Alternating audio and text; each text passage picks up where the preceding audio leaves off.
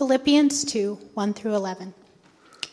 So if there is any encouragement in Christ, any comfort from love, any participation in the Spirit, any affection and sympathy, complete my joy by being of the same mind, having the same love, being in full accord and of one mind. Excuse me. Do nothing from selfish ambition or conceit, but in humility count others more significant than yourself. Let each of you look not only to his own interests, but also to the interests of others. Have this mind among yourselves, which is yours in Jesus Christ, who through the was who through though, sorry, who though he was in the form of God, did not count equality with God a thing to be grasped, but emptied himself by taking the form of a servant being born in the likeness of men and being found in human form, he humbled himself by becoming obedient to the point of death, even death on a cross. Therefore, God has highly exalted him and bestowed on him the name that is above every name, so that at the name of Jesus every knee should bow in heaven and on earth and under the earth, and every tongue confess that Jesus Christ is Lord to the glory of the God the Father.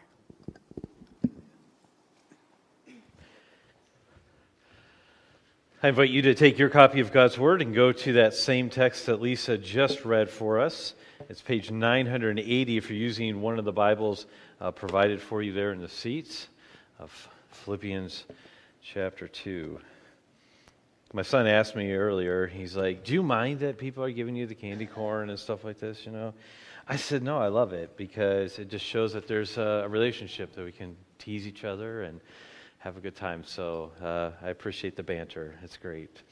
Last week we started this a sermon series, and um, um, you know we gave a little bit of the background of the book and how the church got started. So if you didn't catch that background, I encourage you to maybe catch last week's sermon online or something like that, and uh, you can get all the background on that. But by summary, we did talk about how Paul had a prayer here, he had a unique perspective, and then he had a plea, and, and we're going to build off of this last point uh, in this text here, okay, where we're at.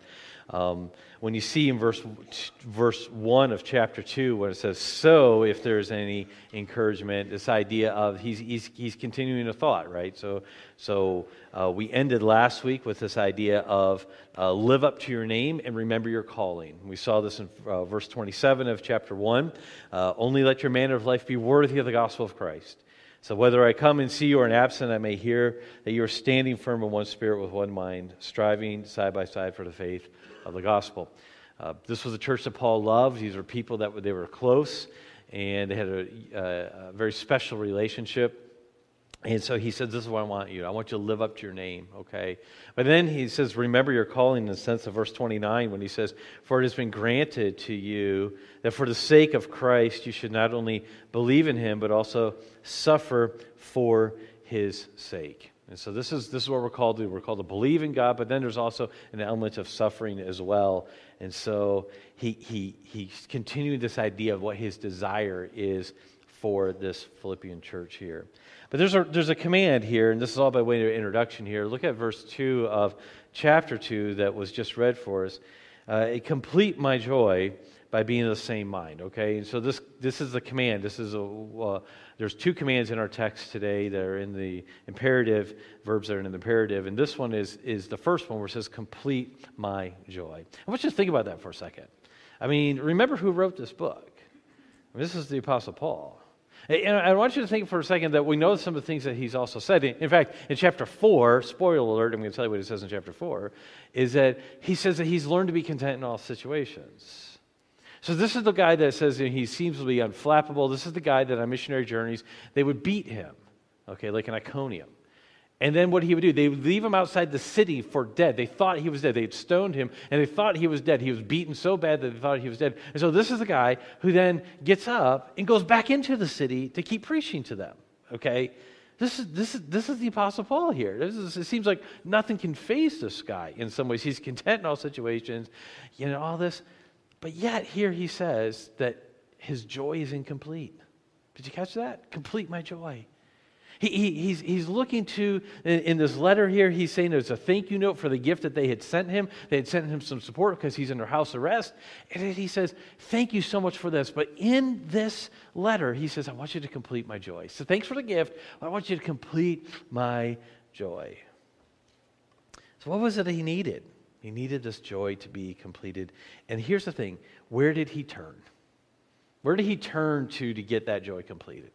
He didn't, he didn't turn to clubs and teams and workplace and things like this. He turned to the church. And that should be instructive to us.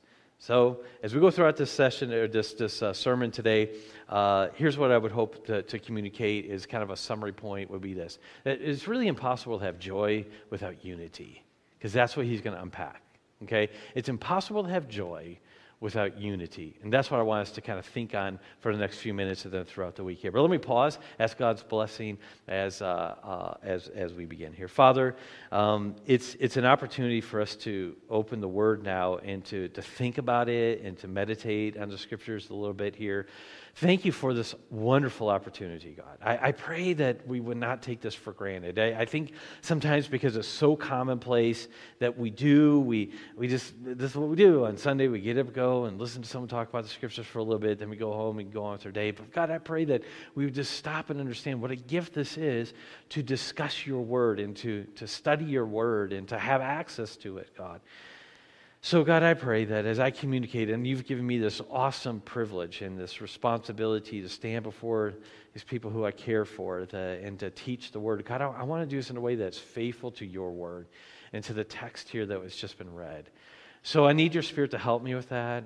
Uh, we need your Spirit's help to keep us from distraction and to focus and to understand. One of the roles, Holy Spirit, is to, your role is to, to illuminate the scriptures to us. The, Bible teaches us that. So that's what we're asking that would happen today, is that as we look at this text of scripture, Spirit of God, we just ask that you would help us understand this in a way that would be very helpful to us and meaningful, and that not only just as individuals, but as a, as a church, and that we would grow as a result of spending time in your word together today. These are things that only your spirit can do. And, and so we, we depend on you for, for this and all things. For it's in Christ's name we do pray. Amen. Okay, so I said it's impossible to have joy without unity. That's what we're going to unpack a little bit here. So let's talk about this idea of joy for a few minutes here. First of all, this text in the beginning of it, it was a little bit harder to outline for me in some ways just because this is a really robust text. And I've got one week to kind of cover this one here because of just the way the schedule is. But, uh, you know, there, we could have spent in this section, these 11 verses, we could have spent, uh, you know, six months on, honestly. So I, I, feel almost like I'm, I'm not doing the text justice here today. Um, and it's just, you know, some sermons you can go deep, and some sermons you just got to kind of hit the, the, the, topic, the, the top side of it. But uh, and that's what we're going to do today. So, but as we're looking at this idea, the idea of joy, I think what Paul is communicating here in the first few verses of chapter 2 is this is kind of like a, a prerequisite for joy. Okay, now the reason why I say that is because he says, listen, here's what I want you to do. Is he says, I want you to walk manner of life uh, uh, worthy of the gospel the end of chapter 1. And then we know that this command is coming in chapter 2, verse 2, is about complete my joy. But he says, and he starts out this chapter by saying, So if there is, and he gives four things here. Now, the one thing you need to understand about this is the way this is written, when it says if, it's not so much about the idea of, well, I don't know if it's true or not, if. It's more of a sense of if, in the sense of, I know it to be true, so therefore you need to do this. So it's kind of, you know, uh, we use this today as well. You know, um, you know, I mean, if the Lions are playing today, they're going to lose. You know, those type of things. You know, it's like we just know, we can assume the, the, the, the end of it, right? Okay, that's what he's doing here with this. So the first is, he says, if there's any encouragement in Christ, okay, so the first thing he talks about is Christ's encouragement here, is the very first thing that he talks about here. He says, listen, this is how you're going to have joy. You, you want to complete my joy. He says, he, you have what it takes, okay? You have the prerequisites. I remember when I was in college, I took a course course. Uh, I signed up for the course. I asked the registrar. It was a senior level course. I was a sophomore, and I asked if I could take the course. And um, uh, because the professor was retiring, and I'd heard that it would be a good course, and it was been his last year teaching it. So I went to the registrar's office. I said, I know I'm a sophomore, um, but um, I wonder if I could sign up for this course. They gave me the, the, green light, the green light. So I did. First day of class, um, I'm in there, and this, is a, this, this professor had been teaching at the college. I think uh, since it started in 1968, okay, and so he was there a long time. And um, uh, in the course of the conversation, he was asking people where they were and things like this, and I mentioned that I was a sophomore. And he got upset. He actually kind of got upset. He goes, Why are you in this class? I said, Well, because I wanted to take it from you. He says, But you don't have the prerequisites. I said, Well, the registrar thought I did. And so I could, I could take it. And, and he was highly irritated totally changed the way I viewed the course, by the way. And so um, I ended up taking the course, and truth be known, it really wasn't that good, of course. But nonetheless, the point is, is that he was upset that I did not have what he thought was the prerequisites to take his esteemed course. Okay. Um, but the reality is, what Paul is saying here is he's saying, listen, what I'm about to ask you to do, you have what it takes. You've already have what you need in order to do what I'm asking you to do. That's what he's getting at here, okay? So he says, You have the encouragement of Christ. You have Christ's encouragement. What he's saying is, he's saying, Listen, you're a believer in Christ. You just think about what Christ has done for you. You see what he's done for you, and that should just encourage you so much that it spills over into other believers here. He says, Look at what Christ has accomplished for you. He, you know that you're, you're, you're, trusting in Jesus Christ and Him alone for salvation. You've looked to Him for salvation. Not only His accomplishments, but look at His promises. He says, Look, just as look what Christ has promised you. He says that He will never forsake you. He will never forsake you. And then we read in the scripture reading today, uh, I think Rob read it during the, in between the songs about how that when Jesus says he's going to go away and he's going to send a comforter, right? And he's going to send the Holy Spirit. And one of the beautiful things about that text of that's like John 14, John 15, is that we see this ministry of the Holy Spirit. Of that not only was the Holy Spirit going to come eh, when Jesus went away, but he was going to be in us. And so if you're a believer in Christ, you have the Spirit of God dwelling inside of you. And so what this is the encouragement that, that he's that, that Paul is saying. He says, listen, this is Christ's encouragement, okay? You should be encouraged by what he's promised you, by what he's accomplished for you. He says, if you know those things, then you have what it takes to complete my joy. Okay? If you know that to be true about what Christ has done, you have what it takes. But he doesn't stop there. He gives four of them. The second one is that when he talks about, he says not only Christ's encouragement, he says love's comfort there. He says, if you have any encouragement in Christ, if any comfort of love, right? Okay, so here we have, and this is really, most scholars understand this to be talking about God's love, okay? And so the Father's love, and so we have Christ's encouragement, we have the Father's love here on display here. And so he, he's basically asking these Philippian people, he says, Listen, I want you to think about this for a second. This is what you have. You have this. You are assured of God's love. John wrote, Behold, what manner of love the Father has given to us, that we should be called the children of God. And then he doesn't stop there. He doesn't just say that you'll be called the children of God. He says, And so you are. So he says, You are a child of God. And what Paul is saying here, he's saying, listen, this is what you have. This is true of you. If you're a believer in Christ, you own this already. So when I'm about ready to unload this, this request to complete my joy, I'm just telling you, you have what it takes, okay? You have the assurance of God's love in your life. God has loved you. I think about this for a second. I mean, eh, you heard me in my prayer. So many times I think that we just we just gloss over these things and these theological truths particularly if you've grown up in church. And you know this to be true. Most of you know this to be true of me that I, I grew up attending church. I'm so grateful for my parents who, from the earliest age, they said, You're going to church. And we just went to church. I mean, that was back in the days we had Sunday night church too, right? And so we'd go Sunday morning, we'd go Sunday night. And it was great. Just loved it. You know? I mean, there was times, of course, I didn't feel like it. There was times like if, if you know, on a Sunday afternoon and you know, the football game was still on or something like that. My parents are napping. I was really hoping that they'd oversleep, you know, um, you know, but they didn't, never. Okay, and we went to church, and I was so much better for it, right? Okay, you see, you see, all the stuff that that that is just a commonplace. I just know about God, know about all these things. It's easy for someone like me who's just grown up in church to just kind of just, I don't know, yawn at it a little bit. Wendy and I were talking earlier about a book that she just got here. I don't know the book, okay? But the, the title, the concept of it is like yawning at tigers, okay? It's like, you know, this idea you don't yawn in the face of a tiger, you know? If a tiger comes up to you, you know, you're like, oh, another day, another tiger. you know, I mean, no, you're going to be captivated by this. How much more so with God? How much more so with God? And so this is what Paul is trying to remind the Philippians of. So encouragement to Christ, okay? Love of the Father here. But then he talks about spiritual partnerships here. He says the idea of this any participation in the Spirit. Participation is Greek word there, koinonia, which has the idea of fellowships or partnerships right there, okay? We see this this idea of where we get this idea of communion. So sometimes the Lord's Supper is called communion, comes from the same word here, okay, from 1 Corinthians chapter 10 and chapter 11. This idea of this idea of participation. That's why we do this together here, okay? But here, what, what, what, Paul is saying, he says, listen, here's, I'm, I'm asking you to complete my joy. I need, there's something lacking inside me, and I need you, I need you, the church, to complete this in me.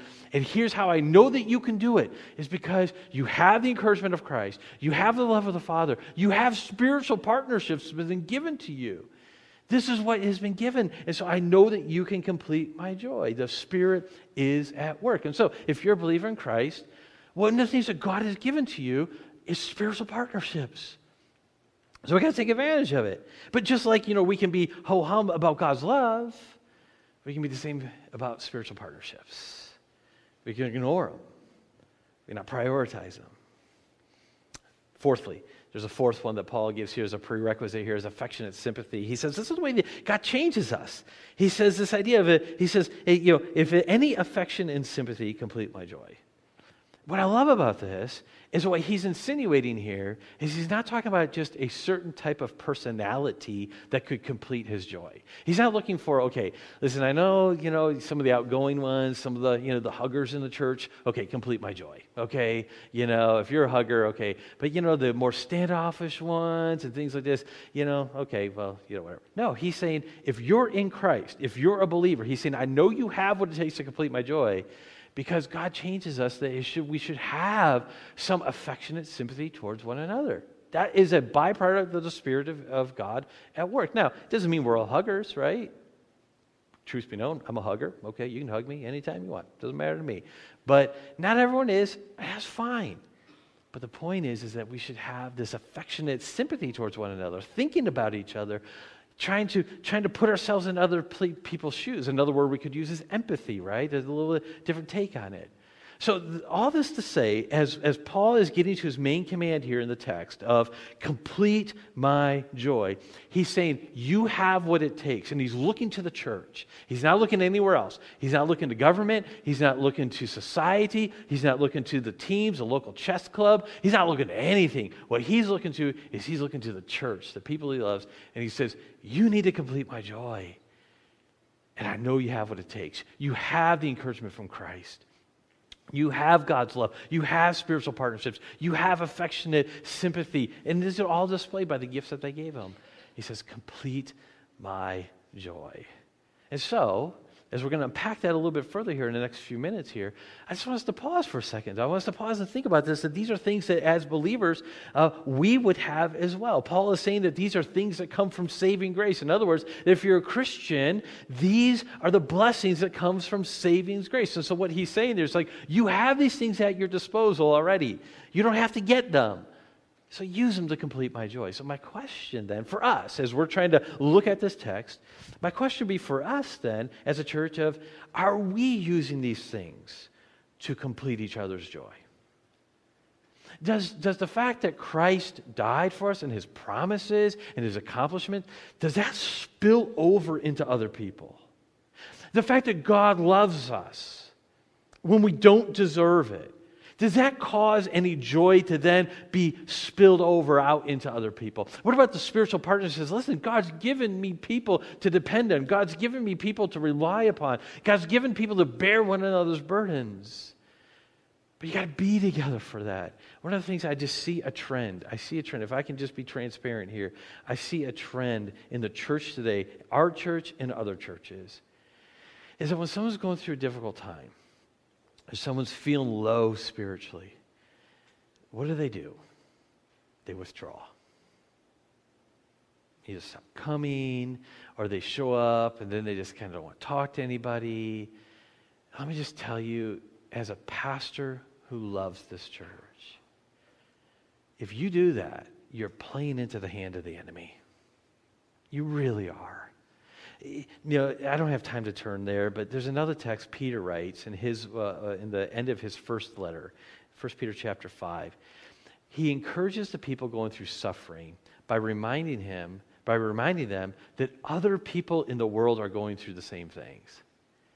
Now, why does he do that? Because one of the strategies of the enemy is to make us feel isolated, to make us feel like we're the only ones, make us feel like we're the only ones that have these difficulties or they have these problems. And so what happens is we, we step back. When we're, when we're having a crisis of faith, and we talked about this a little bit in our Psalm series, you know, when we have a crisis of faith, what do we do? We take a step back. No, we need to be taking a step forward in those moments. Okay, that's the time where you need to get with another brother or sister here and you need to say, Man, I'm struggling with this. I'm struggling with how I can see God is good in this.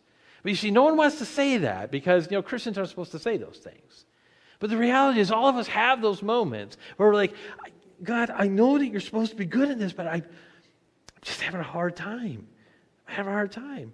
I mean, I can guarantee you, you know, the, the, the, three elders in this church, Wayne, Rob, and I, if any member came to our church, came to us and said, I'm struggling about seeing how God is good in this, can you help me? Not one of us is going to say, Oh, what kind of church member are you? Right? Right? What are we going to do? We're going to put our arms around you. We're going to say, We know. We get it. Let's pray together. We're going to try to push, push you and encourage you and remind you of Scripture. But we're not going to look down on you. No one's going to be. And the fact of the matter is, I don't think anyone else here would as well. But we assume that that's going to be the case. Now, I just got to say this. If we assume that to be of, of someone else, how loving are we towards other people for assuming the worst of them all the time? So here's the point. When you're feeling these things, about you know, feeling a, a you know, a, a, a, weakness, don't step back. Step into what God's given you. This is what Paul does. Complete my joy. He says, I want you to complete my joy, church. I know you have these things. Use them. They're at your disposal. Complete my joy. The apostle, the rock solid apostle says to a church, complete my joy. If he does, I can say that to you. You can say that to us, each other, right? Okay. So we see now there's some prerequisites that, okay, though the church has these things, and so we can complete joy. So, what's the path of this, okay? What's the path of this? Yes, it's another piece, another sermon of three P's. Yes, I get it, okay? Alliteration, this is what preachers do. You know, we go to school to study this stuff. Okay, so, all right, the path of joy, okay? Here's the path of joy. This is what he says complete my joy. How? Look at verse 2. By being of the same mind, having the same love, being a full accord of one mind. Then he goes into this in verse 3, but not doing anything from revelry or conceit, but in humility, right? Okay? Look in verse 4. Look, uh, each of you, not on his own interest, but also in the interest of others. This is how he unpacks the path of joy here. He says, Here's, I know you have what it takes to give me joy, to complete my joy. Now I want you to, to, to just to be reminded of how to do this here. First of all, he says, Have unified worldview. Have a unified worldview. Having the same mind. All right? And what he's getting at here is that this is, this is you know, have the same priorities.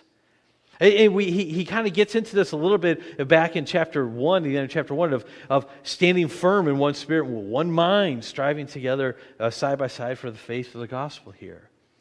And so he says, you, know, you guys have, have you're going to complete my joy when you have the same values, when you have the same worldview here. And that's so true here. Joy comes through unity, right? Okay? And when we have the same worldview, when we have the same values, there's joy there. And one of the things that we talk about, one of the, the, the, values of our church is that we want to glorify God through the making disciples. And how do we do that? We've talked about it in the past. We've got four G's gather, grow, give, and go. And we've talked through this before, and they're even on that poster out there. But here's the point is that we want to have the same values here. Now, but here's the thing you need to keep in mind unity does not require uh, a unanimous vote okay? You can have difference of opinion on certain things and still enjoy unity. I know I've used this illustration before, so just act like it's the first time you've heard it. But you know, if my wife and I go out to dinner and we're having a, a nice dinner here, and so, you know, we're looking at the menu, and so I'm like, man, I want steak. It's been a long time since I had steak. I'm having steak. And the, the, the, the server says to my wife, and so what are you going to have? And she's like, you know, this salad looks really good. I'm like, no, she's not having salad. She's having a steak, you know. And, she, you know, Anuka's going to be like, she's going to be gracious at first. And so she's going to be like, well, wait, no, no, I, I want the salad, you know. I said, listen, sweetie, we need to have a unified marriage here, okay? All right? And so I'm having the steak, you have to have the steak, okay? Well, that dinner is going to turn into one very expensive fight. Okay? All right? That's what that's going to turn into. Why? Because I'm insisting on being unanimous about something that doesn't really matter. We can be have a unified dinner conversation. You know that. We don't have to have the exact same meal, right? So in a church, we have difference of opinions on certain things, but on the big thing, we have to be unified on. We have to have the, the, the, same worldview of how, how we're processing what's important to us. What is most important to us? And, and how do we make those decisions, right? And so, if you, if you have some people in the church that they're saying this is most important, and we're making our decisions with this rubric, and we have this group of people over here doing this, we're not going to have unity. And I'm not sensing a, a tremendous problem with this, it, but my point is, is that it could be if we don't, if we're not intentional about having a unified worldview. What is most important to us? Is, if we're saying if, if, if we're saying we need to make disciples we need to be reaching the community we need to be you know, serving the lord in this capacity and then other people say nah this is not my deal. Well how are we going to have joy as a church in that right? So my point is is that this is something that we just have to be constantly praying about and working on and this is why you pray for leaders, right? You pray for leaders that we set a good tone. And then if you have a, a, a, concern about some direction or something like this, talk to us. And again, there's nothing in the background here, okay? See, this is the beauty of preaching through a text. You just deal with this as what the text dictates. So if you're going, man, what is going on that he's kind of backing to dealing with? Nothing, nothing. I'm just talk, teach, teaching the text, okay? It's the next one but it's a good opportunity for us to be reminded this is how we have unity and joy as a church, okay? So, uh, unified worldview, moving on. Not only that, he talks about aligned affections here. He says having the same love, okay? So, again, what do we love here as a church? What, what, what is it that, that we love and we would prioritize as a church? Do we love the Word? Well, if we truly love the Word, if we love the Bible, then the Bible is very clear about it. Jesus says, if you love me, keep my commandments, right? Do we love one another? You know, sometimes it's been said, um, you know, I love Jesus, I just don't love the church. Okay? Believe me, I understand why someone says that, but here's my response to that it's not possible. It's not possible. I mean, if I went up to you and I said, Man, I love you, I just can't stand your wife. She, do you, do you realize how annoying she is? Do you realize that? But man, I love you, but we're good. Yeah. Her, though, whew, you know, I mean, that's going to put a little damper on the relationship, okay? Right? And rightfully so, okay? But you can't say that, oh, I love Jesus, I just hate the church, okay? The church is the bride of Christ according to the scriptures, okay? The church is the body of Christ. He's the head of this. Now, does that mean we don't have faults? Of course we have faults. Does this mean we don't have flaws? Of course we have flaws. Does this mean there's not annoying people in the church? Maybe. But the point is, is that, the, the point is, is that, you know, listen, some of you are like, yeah, I'm looking at one. Okay. But the point is, is that uh, uh, uh, you, we're not perfect, right? Okay. But we have to love one another. This is what Christ has called us to do. It, it, this is what Paul says. Remember, what's the point of this? He's saying, complete my joy. Complete my joy by loving one another. And you understand, I'm, I'm speaking hyperbolically a little bit for effect here. But I just want you to know that, that you know, I'm so grateful to be part of this church. You know, we're, we're coming up on 10 years here. That's hard to believe. Right? In February, will be 10 years that, that we've been here. And, you know, the Lord has just caused us to just, just love these. You love this church. Love each of you in so many ways. Despite the candy corn. I love you. Love you. Um, and, and, you know, I love that my kids have relationships here. But we just have to be people who are, are willing to talk with one another, willing to open up with one another, willing to spend time with one another. We're, we're never going to develop deep relationships if we don't spend time together. And so we don't have a whole lot of scheduled gathering points. And part of that is by design because we want you to be uh, free to have your impact in your neighborhoods and workplaces and things like that. We don't want to have such a packed schedule as a church that you're always here and you're not really reaching your neighborhood or something like that. So part of that's by design. But part of me sometimes thinks that maybe we don't have enough because we need more face time with each other. This is why you constantly hear me say, have each other over for dinner, get together. This is one of the reasons why we have small groups, right? Is like, get together, okay? Develop those relationships. You're gonna, that's how you have an alignment of affection, right?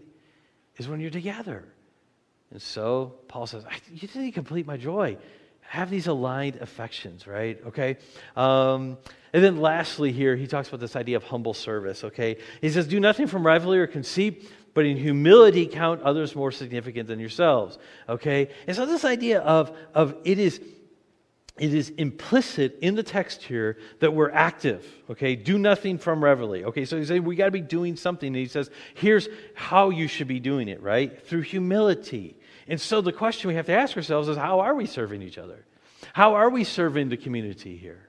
I, think we need to grow in some of these areas quite frankly in how we, we serve our community and so the point is, is that, that this is what Christ has called us to do. But more than that, there's an effect. There's an effect that Paul is saying is going to happen to the church and to him is that there's going to be more joy. There's going to be more joy when people do these three things. When, when people, when a church is united in their worldview, when they have aligned affections, when they have humble service to each other, he says, that's how my joy is complete. And that's how the joy of this church is being complete. So if you want more joy in your life, then this is this sermon's for you. Okay? This is exactly what Paul is asking about here. But here's what I want you to see here is that uh, uh, in each of these, notice how that he's very holistic in this. In the first one, the United Worldview, you can see the idea of a mind or head, right? And then and aligned affections, in our terminology, we would say heart, okay? And then in humble service, we have our hands. And so you see, it's a really a holistic viewpoint of what Paul is getting at here is our entire world, our entire being should be wrapped up in this idea of following Christ. And then when we follow Christ and obey the gospel, we're going to have this effect of more joy in our congregation and with each other. It's a beautiful thing. But here's the problem it's called radical individualism. Okay? Radical individualism.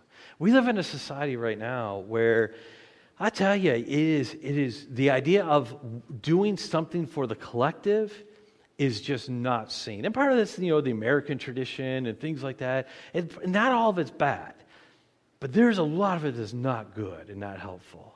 This idea of I'm only going to do what's best for me, or I'm only going to do this because it's something that I want to do. Or it doesn't, it, you know, I don't understand it. There's no benefit to me to going to that. Or, you know, I'm not really big on singing hymns, and so, you know, there's a hymn singing, I'm not going to go to that. Or, or, you know, I don't really want to do this or that. When we think only in terms of ourselves, you know what we sacrifice? Joy. That's what we sacrifice when we think only in terms of, of what is good for me and in my benefit, Paul here, he's saying, complete my joy. He's saying, look out from among yourselves. Look on other people. And he's saying, you're going to complete joy and you're going to have joy. It's totally anti what our culture teaches. Totally anti what our intuition is because we're naturally selfish people. And so, we're giving up joy if we don't work on having a united worldview, if we're not having aligned affections, if we're not having humble service to each other, we're sacrificing joy. So, we've looked at prerequisites. Paul here, he's saying, listen, you have what it takes. I'm going to ask you to complete my joy. I'm going to prove to you that you are the ones that you have what it takes. So, it's no one came to walk away and say, okay, Paul, you want more joy. I'm just not the guy for it. So, best wishes, Godspeed. He said, No, no, no, you have what it takes. I say the same thing to you. We need more joy, okay? All right? You have what it takes. I have what it takes, okay? We can't escape this. The path of joy is what we've just talked about here. Now, let's talk as we, we round third base and we're heading towards home plate here, to use that metaphor. Here's what I want us to talk about for the last few minutes we have together here. That how is joy even possible? How is joy even possible? The possibility of joy. How is this even possible? He gets into this in his second command here in verse 5 Have this mind among yourselves, which is yours in Christ Jesus. And here he enters into this beautiful text that I'm telling you, when I say thousands of pages have been written on these following verses, that is an understatement. I mean, this is, this is one of the, the if you were to look at uh, the scripture, New Testament passages and peaks and things like this, this would be one of those, right?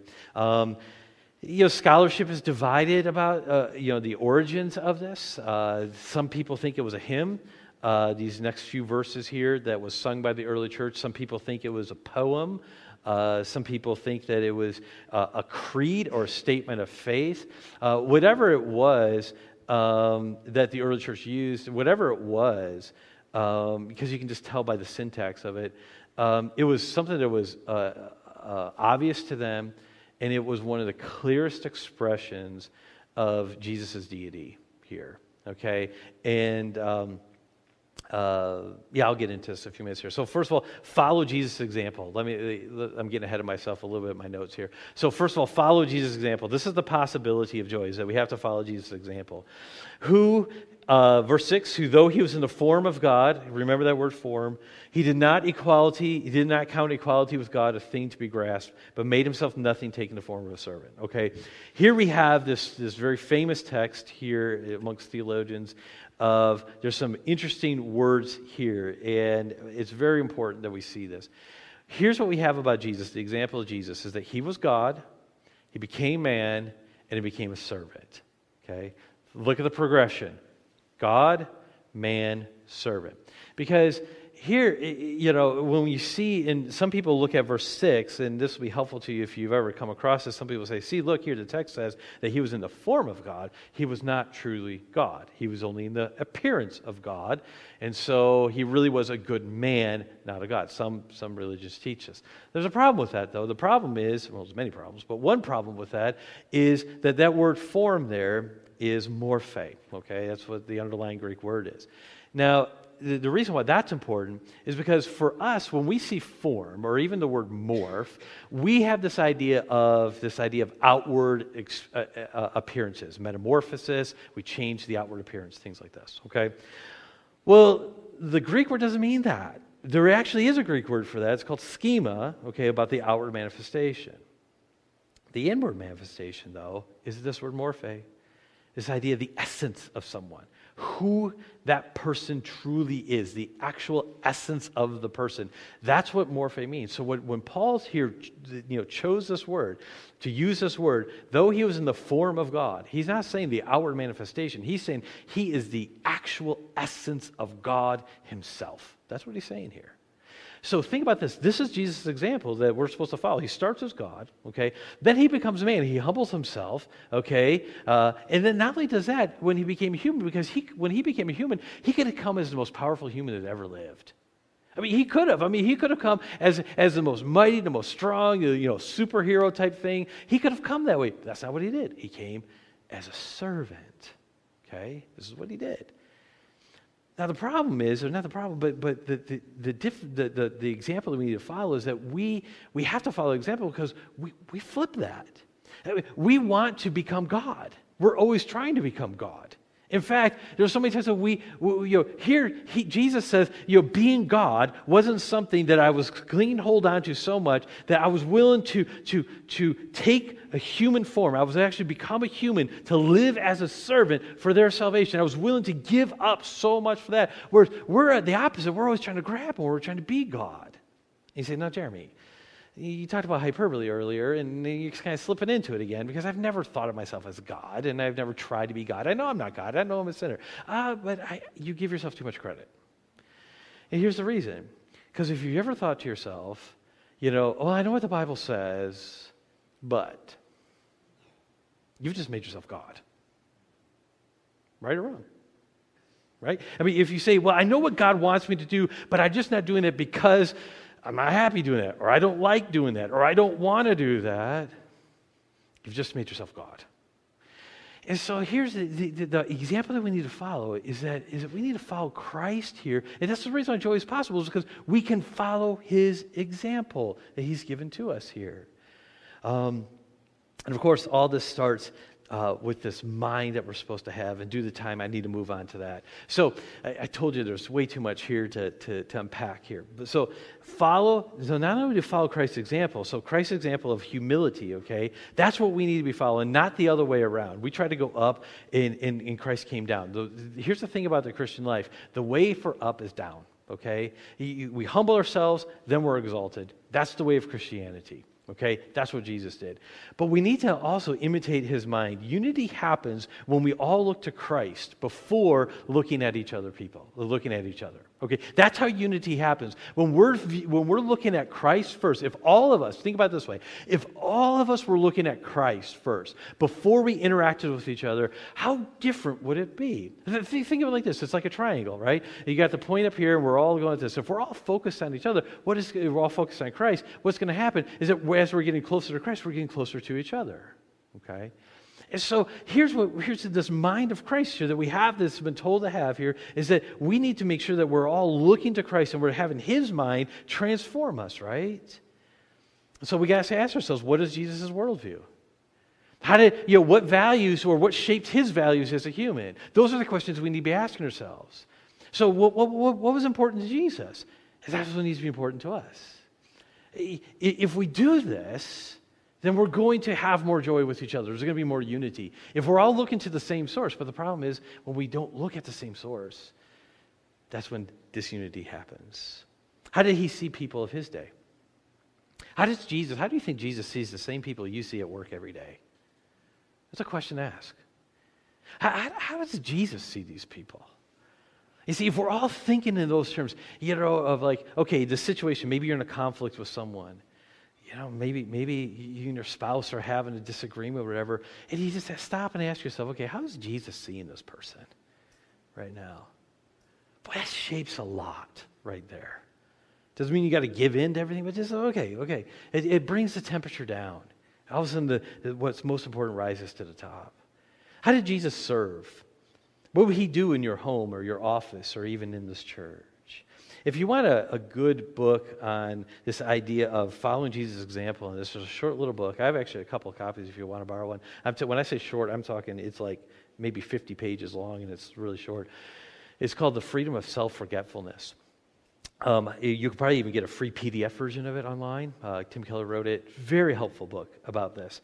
Uh, read it years ago, and it was just really helpful to me. But the freedom of self-forgetfulness. I put it on the bottom of the handouts. It's also on the uh, the app, the uh, the sermon resources there imitate the mind of Christ. See, joy is possible because of what Christ has accomplished. And joy is possible because our minds can be renewed. You say, well, that's good that Jesus has his mind, but I've got mind, I'm a sinner. This is why Jesus says, this is why the scripture says that we need to be renewing our minds. This is Romans chapter 12, verses 1 and 2. We renew our minds according to Christ Jesus. So, again, time has escaped me, so I finish with this again, reminding you that it is impossible to have joy without unity. And how we have unity, how we pursue unity as a church, is that we got to all follow Christ. And think about this: is that the Apostle Paul says, "I need more joy in my life." And who did he look to? He looked to the church. So when you say, "I need more joy in my life," follow the example. Look to the church, right? Through Jesus Christ. Okay, I'm not saying that we are perfect, but no, it's like it's here that we should be pointing each other to Jesus Christ because there's so many times where we want to follow God, but we're just tired or we're weak and we need other people to help us in that. So, the reason why this is so important is because joy hangs in the balance.